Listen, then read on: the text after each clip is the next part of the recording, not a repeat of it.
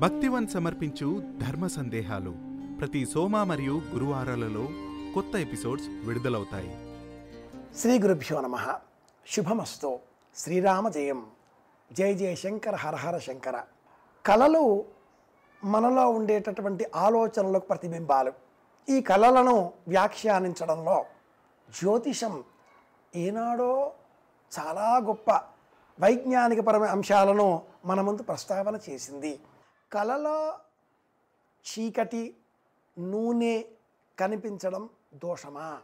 కళలో కనిపిస్తే ఫలితాంశాలు ఏ విధంగా తెలియజేస్తూ ఉంటారో వీటికి ప్రామాణికత ఏమిటి? ఇలాంటి ప్రశ్నలు కలుగుతూ ఉంటాయి.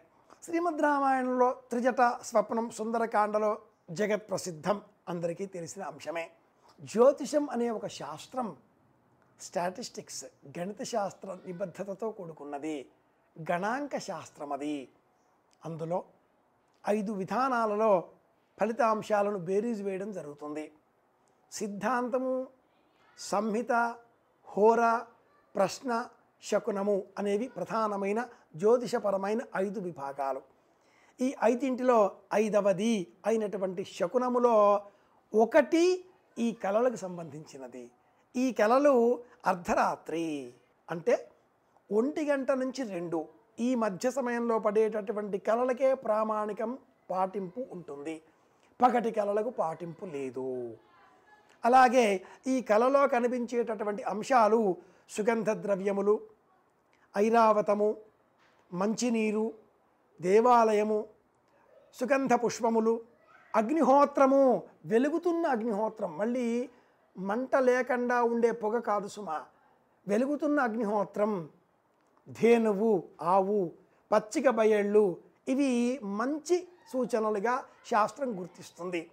ఇవి కాకుండా నూనె అలాగే చీకటి కనిపించడం మనలో ఉన్నటువంటి భయానికి రాబోయేటటువంటి కీడుకు ఆందోళనకరమైనటువంటి పరిస్థితులకు ప్రతీకాత్మకంగా ఈ శకున శాస్త్రం సూచిస్తుంది.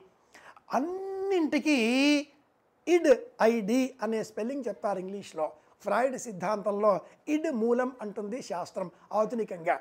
ఈ ఇడ్ గమనిస్తే రోజువారీ కార్యక్రమాల్లో ఏవి గమనిస్తూ ఉంటామో ఆ గమనింపుకు ప్రతీకగా కళలు ప్రతిఫలిస్తూ ఉంటాయి. జ్ఞానం మనకు తెలియకుండానే మన బుద్ధి సేకరిస్తూ ఉంటుంది. అక్యుమలేట్ జమ చేసుకుంటూ ఉంటుంది. ఈ జమ చేసేటటువంటి ఈ జ్ఞానం మనకు లాభదాయకంగా ఉండే నిమిత్తమై మనల్ని హెచ్చరికలు చేసే నిమిత్తమై జ్ఞానం ఫలిత శాస్త్రంగా కళల రూపంలో ఇలా బయటగతమవుతూ ఉంటుంది. త్రిజట తనకు వచ్చిన ఆ కలలో రావణుడు శరీరమంతా కూడా నల్లటి తైలం పూసుకొని చీకటి వైపుగా ఉండే దక్షిణం దిక్కు వైపున శిరస్సు వంచుకొని పోతున్నట్లుగా కనపడింది తల్లి. ఆ రావణునకు ఇక అంత్యకాలం సమీపించింది అని త్రిజట సీతాదేవికి విన్నవించినట్లుగా సుందరకాండలో మనం గమనిస్తూ ఉంటాం. కనుక ఇలాంటి కళ వస్తే ఏం చెయ్యాలి? వచ్చిన మరుక్షణం మెలకువ కలుగుతుంది. ఓం నమ శివాయ అని శివనామ స్మరణ చెయ్యాలి. ఇది మొదటిది.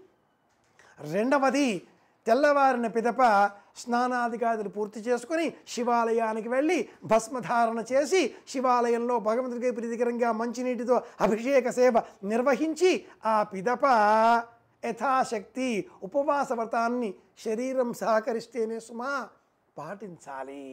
ఇవి కళలో మనకు చీకటి నలుపుగా ఉండేటటువంటి పదార్థములు నల్లటి దుస్తులు నలుపుగా ఉండేటటువంటి ఏవి కనిపించినా నూనె కనిపించినా మనం పాటించవలసిన విధులు ధర్మాలు నియమాలు. పరమేశ్వరుడు ఈశ్వరుడు శివుడు మన మనసులో ఉన్నాడు అనే జ్ఞానం కలిగితే అంతా తెలుపు కనిపిస్తుంది.